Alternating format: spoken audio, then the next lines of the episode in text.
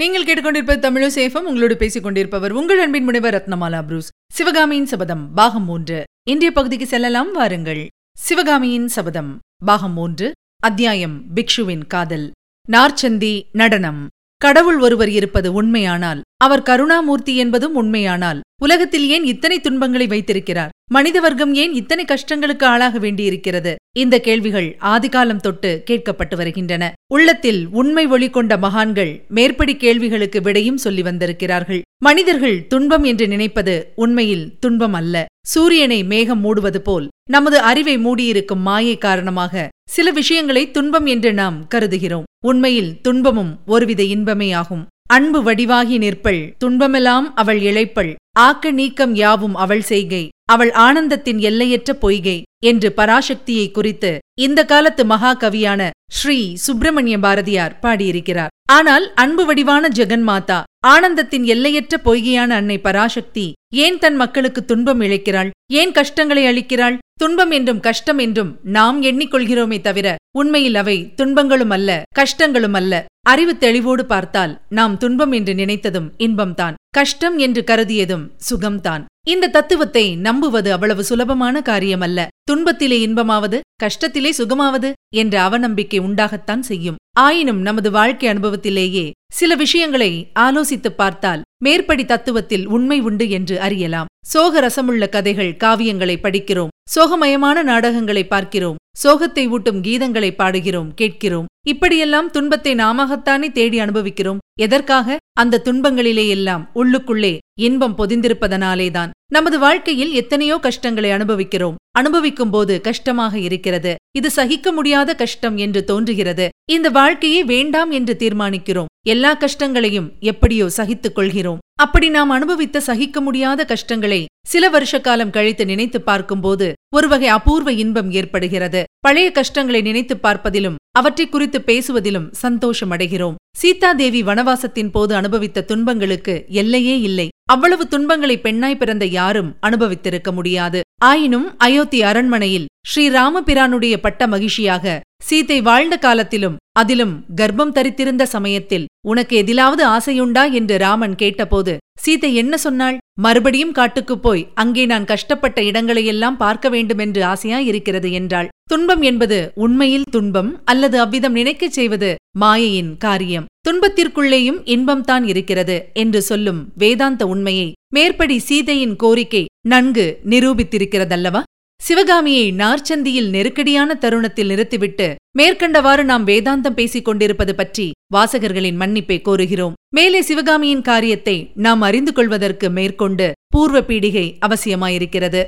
தமிழகத்து ஸ்திரீ புருஷர்களை சாட்டையடி துன்பத்திலிருந்து பாதுகாப்பதற்காக தளபதி விரூபாக்ஷன் அவளை நார்ச்சந்தியில் நடனமாட சொன்னான். அவ்விதம் செய்வது தெய்வீகமான பரதநாட்டிய கலையையே அவமதிப்பதாகும் என்று எண்ணி முதலில் சிவகாமி முடியாது என்றாள். ஆனால் விருபாக்ஷனின் குரூர கட்டளையின் பேரில் சுளீர் என்ற சாட்டையடி சத்தம் கேட்டதும் சிவகாமியின் மன உறுதி பறந்து போய்விட்டது. மறுகணம் வாத்தாபி நகரின் நார்ச்சந்தியில் சிவகாமி தேவி நடனமாடத் தொடங்கினாள். அற்புதமாக ஆடினாள். துன்பத்திலும் இன்பம் உண்டு என்னும் வாழ்க்கை தத்துவம் நன்கு விளங்கும்படி ஆனந்தமயமாக ஆடினாள். சகிக்க முடியாத கஷ்டத்திலிருந்து எல்லையற்ற ஆனந்தம் பிறக்கும் என்னும் உண்மை நிதர்சனமாகும்படி ஆடினாள். தன்னை மறந்து வெளி உலகத்தை மறந்து காலதேச வர்த்தமானங்களை மறந்து ஆடினாள். அந்த காட்சியானது அழகு தெய்வம் ஆனந்த வெறி கொண்டு ஆடுவது போல் இருந்தது. வாத்தாபியின் வீதியில் சிவகாமி நடனமாடிய போது வானமும் பூமியும் அசைவற்று நிற்பது போல் தோன்றியது. வீதியில் போய்க் கொண்டிருந்த வாத்தாபி நகர மாந்தர்கள் அப்படி அப்படியே நின்று அந்த விந்தையை பார்த்தார்கள். பந்தமுற்ற தமிழகத்து ஸ்திரீ புருஷர்கள்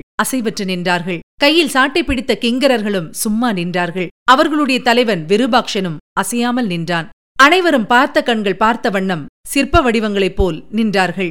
காலம் போவதே தெரியாமல் மெய் மறந்து உலகத்தை மறந்து நின்றார்கள். சூரியன் மலைவாயிலில் விழுந்தது. கோட்டை கதவுகள் சாத்துவதற்குரிய அஸ்தமன பேரிகை முழக்கம் கேட்டது. சிவகாமியின் நடன பரவசத்துக்கு அதனால் பங்கம் ஏற்பட்டது. ஆட்டம் ஆடுவதை நிறுத்தி சிவகாமி நின்றாள். அத்தனை நேரமும் ஏதோ ஓர் அதிசய ஆனந்த உலகில் சஞ்சரித்துக் கொண்டிருந்தவள் திடீரென்று பூவுலகத்துக்கு வந்தவளாய் சுற்றுமுற்றும் பார்த்தாள். அவள் உள்ளத்தில் சகிக்க முடியாத வெட்கத்துக்கும் துன்பத்துக்கும் மத்தியில் இன்பமும் பெருமையும் உதித்தன. கட்டுப்பட்டு நின்ற பல்லவ நாட்டு ஸ்திரீ புருஷர்களை சிவகாமி நோக்கினாள்.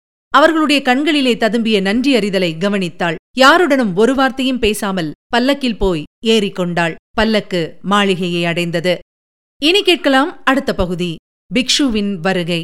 சுக்கிலபட்சத்து பிரதமையில் சிவகாமி வாத்தாபி நகரின் நார்ச்சந்தையில் நடனமாட ஆரம்பித்தாள். சுக்கிலபட்சம் முடிந்து கிருஷ்ணபட்சம் வந்தது. கிருஷ்ணபட்சம் முடிவடைந்து மீண்டும் சுக்கிலபட்சம் வந்தது. சிவகாமியின் வீதி நடனம் இன்னும் நடந்து கொண்டே இருந்தது. தளபதி விருபாக்ஷன் நடன அரங்கத்தை அடிக்கடி மாற்றிக் கொண்டிருந்தான். வாத்தாபி நகரின் முக்கிய நார்ச்சந்திகளை ஒவ்வொன்றாக அவன் தேர்ந்தெடுத்து அங்கங்கே கொண்டு போய் தமிழகத்து ஸ்திரீ புருஷர்களை நிறுத்தினான். சிவகாமியும் அங்கங்கே போய் நடனமாடினாள். அந்த காட்சியை பார்ப்பதற்கு தினந்தோறும் வாதாபி மக்கள் பெருந்திரளாக கூடினார்கள். ஸ்திரீகளும் புருஷர்களும் சிறுவர் சிறுமியர்களும் திரண்டு வந்தார்கள். அரசாங்க அதிகாரிகள் ரதம் ஏறி வந்தார்கள். அந்த புறத்து ராணிகளும் செடிகளும் பல்லக்கில் ஏறி வந்தார்கள். புலிகேசி சக்கரவர்த்தி காஞ்சியிலிருந்து சிறைப்பிடித்துக் கொண்டு வந்த நாட்டிய பெண் வாதாபி நகரின் வீதிகளில் நடனமாடுகிறாள் என்னும் செய்தி எங்கெங்கோ பரவலாயிற்று. அதன் பயனாக அக்கம் பக்கத்து ஊர்களிலே இருந்தும் ஜனங்கள் மேற்படி காட்சியை பார்க்க வந்தார்கள். தூர தேசங்களிலிருந்தெல்லாம் ஜனங்கள் வர ஆரம்பித்தார்கள். தேசமெங்கும் நானா திசைகளிலும் இதை பற்றியே பேச்சாயிருந்தது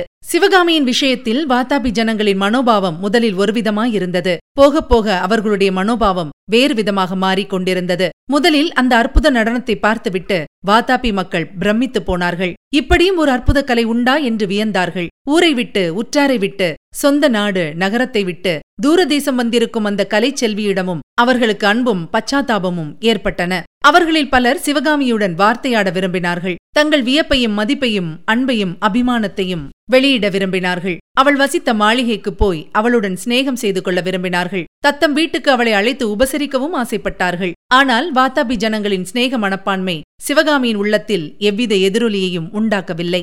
நடனம் ஆடும்போது ஏற்பட்ட கிளர்ச்சிக்கு பின்னர் இயற்கையாக தோன்றும் சோர்வும் ஏற்கனவே குடிக்கொண்டிருந்த மனக்கசப்பும் சேர்ந்து சிவகாமியை அவர்களுடன் முகம் கொடுத்து பேச முடியாமல் செய்து வந்தன. நாளாக ஆக அந்த தமிழகத்து நடனப்பெண் ரொம்ப கர்வக்காரி என்ற செய்தி நகரமெங்கும் பரவிற்று. ஆரம்பத்தில் ஏற்பட்டிருந்த அபிமான அனுதாபம் எல்லாம் வெறுப்பும் பரிகாசமுமாக மாறலாயின. சிவகாமி வரும்போதும் போகும்போதும் ஜனங்கள் அவளைப் பற்றி பரிகாசமாக பேசுவதும் கேலி செய்து சிரிப்பதும் அதிகமாகி வந்தன. ஆரம்பத்தில் சிவகாமியின் நடனத்தை அற்புதம் என்றும் தெய்வீக கலை என்றும் சொல்லி வந்த அதே ஜனங்கள் கொஞ்ச நாளைக்கெல்லாம் அதை பைத்தியக்காரியின் கூத்து என்று சொல்லத் தொடங்கினார்கள். சிவகாமி சிவிகையில் போகும்போது சிறுவரும் சிறுமிகளும் ஊளையிட்டுக் கொண்டு பின்னால் ஓடினார்கள். சில சமயம் மண்ணையும் அவள் மீது வீசி எறிந்தார்கள். இதையெல்லாம் சிவகாமி சிறிதும் பொருட்படுத்தவில்லை. அவளுடைய நெஞ்சில் வைரம் பாய்ந்திருந்தது. அசைக்க முடியாத ஓர் உறுதி அவள் மனத்தில் ஏற்பட்டிருந்தது. புகழையும் இகழையும் பாராட்டையும் நிந்தனையையும் ஒன்றாக கருதும் மனோநிலையை சிவகாமி அடைந்திருந்தாள். கடவுளின் அழைப்பை எதிர்பார்த்துக் கொண்டு இந்த பூ உலகத்தில் தாமரையிலை தண்ணீர் போல் வாழும் முற்றும் உணர்ந்த ஞானியை அவள் ஒத்திருந்தாள். சிவகாமி வாதாபி வீதிகளில் நடனமாட ஆரம்பித்து ஏறக்குறைய ஒன்றரை மாத காலம் ஆயிற்று ஒரு நாள் வழக்கம் போல் சிவகாமி நடனமாடிக் கொண்டிருந்தாள். சூரியாஸ்தமன பேரிகை முழக்கம் கேட்டது சிவகாமி ஆட்டத்தை நிறுத்தினாள். சற்று மூச்சு வாங்குவதற்காக நின்றுவிட்டு பல்லக்கை நோக்கி செல்ல திரும்பினாள். அவள் திரும்பிய திக்கில் தோன்றிய ஒரு தோற்றம் அவளை சிறிது நேரம் மனம் குழம்பி திகைத்து நிற்கும்படி செய்துவிட்டது. அந்த தோற்றம் நாகநந்தி அடிகளின் உருவம்தான். வியப்பினால் விரிந்த கண்களில் கோபாக்னியின் பொறி பறக்க இமையா நாட்டத்துடன் நாகநந்தி தன்னை வெறித்து பார்த்து கொண்டிருப்பதை சிவகாமி பார்த்தாள். நாகநந்தியின் முகபாவம் கனநேரத்தில் மாறியது. கண்களில் கோபாக்னி மறைந்து பரிதாபம் தோன்றியது. அவருடைய கண்களின் பார்வையும் முகத்தின் பாவமும் மன்னித்துவிடு என்று கெஞ்சுவது போன்ற உணர்ச்சியை ஊட்டின இதனால் மேலும் திகைப்படைந்த சிவகாமி மெதுவாக சுய பிரஜை அடைந்து குழப்பத்தை சமாளித்துக் கொண்டு தலை குனிந்த வண்ணம் நடந்து சென்று பல்லக்கில் ஏறிக்கொண்டாள். பல்லக்கு வழக்கம் போல் மாளிகையை நோக்கி சென்றது. ஆனால் சிவகாமியின் உள்ளம் ஜனக்கூட்டத்தின் நடுவே நின்ற நாகநந்தி அடிகளிடம் இருந்தது. இந்த புத்த பிக்ஷு யார்? வேடம் பூண்ட வாதாபி சக்கரவர்த்தி தானா? உருவம் அப்படியே இருக்கிறது. ஆனால் கண்களின் தோற்றத்திலும் முகபாவத்திலும் எவ்வளவு வித்தியாசம்? உணர்ச்சி என்பதே இல்லாத கல்லெஞ்சி பிரதிபலிக்கும் புலிகேசியின் முகத்துக்கும் கனிவும் இரக்கமும் கலை பரவசமும் ததும்பிய பிக்ஷுவின் முகத்துக்கும் எவ்வளவு வித்தியாசம்? பிக்ஷுவின் தோற்றம் சிவகாமிக்கு பல்லவ நாட்டையும் அரண்ய வீட்டையும் நினைவூட்டியது. அந்த காலத்து வாழ்வெல்லாம் ஞாபகம் வந்தது. உண்மையில் ஒரு வருஷத்துக்கு மேல் ஆகவில்லை ஆனால் எத்தனை யுகம் ஆகிவிட்ட மாதிரி தோன்றுகிறது? மாளிகையை அடைந்த பிறகு சிவகாமியின் உள்ளம் வழக்கமான அமைதியை அடையவில்லை. ஏதோ ஓர் ஆவல் அர்த்தமில்லாத பரபரப்பு அவள் மனத்தில் குடிக்கொண்டிருந்தது அவளுடைய உள்ளம் அப்படி யாரை எதிர்பார்த்தது? அவளுடைய கண்கள் யாரை எதிர்பார்த்து அவ்விதம் அடிக்கடி வாசற்பக்கம் நோக்கின? நாகநந்தி பிக்ஷுவையா? இரவு ஒரு ஜாமம் முடியும் தருவாயில் நாகநந்தி அந்த மாளிகைக்குள் நுழைந்தபோது சிவகாமியின் கண்களில் தோன்றிய ஒளியும் அவளுடைய முகபாவமும் அவள் புத்த பிக்ஷுவைத்தான் எதிர்பார்த்துக் கொண்டிருந்தாள் என்பதை உணர்த்தின. நாகநந்தியும் சிவகாமியும் ஒருவர் முகத்தை ஒருவர் ஏறிட்டு பார்த்தார்கள். அவர்களுடைய கண்களின் தீக்ஷண்யம் ஒருவருடைய இருதய அந்தரங்கத்தை இன்னொருவர் ஊடுருவி பார்க்க முயன்றதாக தெரியப்படுத்தியது. சற்று நேரம் அந்த மாளிகையில் மௌனம் குடிக்கொண்டிருந்தது மௌனத்தை கலைத்துக் கொண்டு பிக்ஷுவின் தழுதழுத்த குரல் சிவகாமி என்னை மன்னித்துவிடு என்று கூறியது. இதுவரை நீங்கள் கேட்டது சிவகாமியின் சபதம் பாகம் ஒன்று வழங்கியவர் உங்கள் அன்பின் முனைவர் ரத்னமாலா புரூஸ். சிவகாமியின் சபதம் என்ற எமது இந்த ஒலிப்பு முயற்சிக்கு நீங்கள் அளித்து வரும் அன்பிற்கும் ஆதரவுக்கும் மிக்க நன்றியை தெரிவித்துக் கொள்கிறோம். தொடர்ந்து கேளுங்கள் நண்பர்களிடமும் பகிருங்கள் அவர்களையும் சப்ஸ்கிரைப் செய்ய சொல்லுங்கள். அவர்களும் தேன் தமிழ் சுவை பருகட்டும். மீண்டும் அடுத்த பகுதியில் சந்திக்கலாம். இணைந்திருங்கள் மகிழ்ந்திருங்கள்.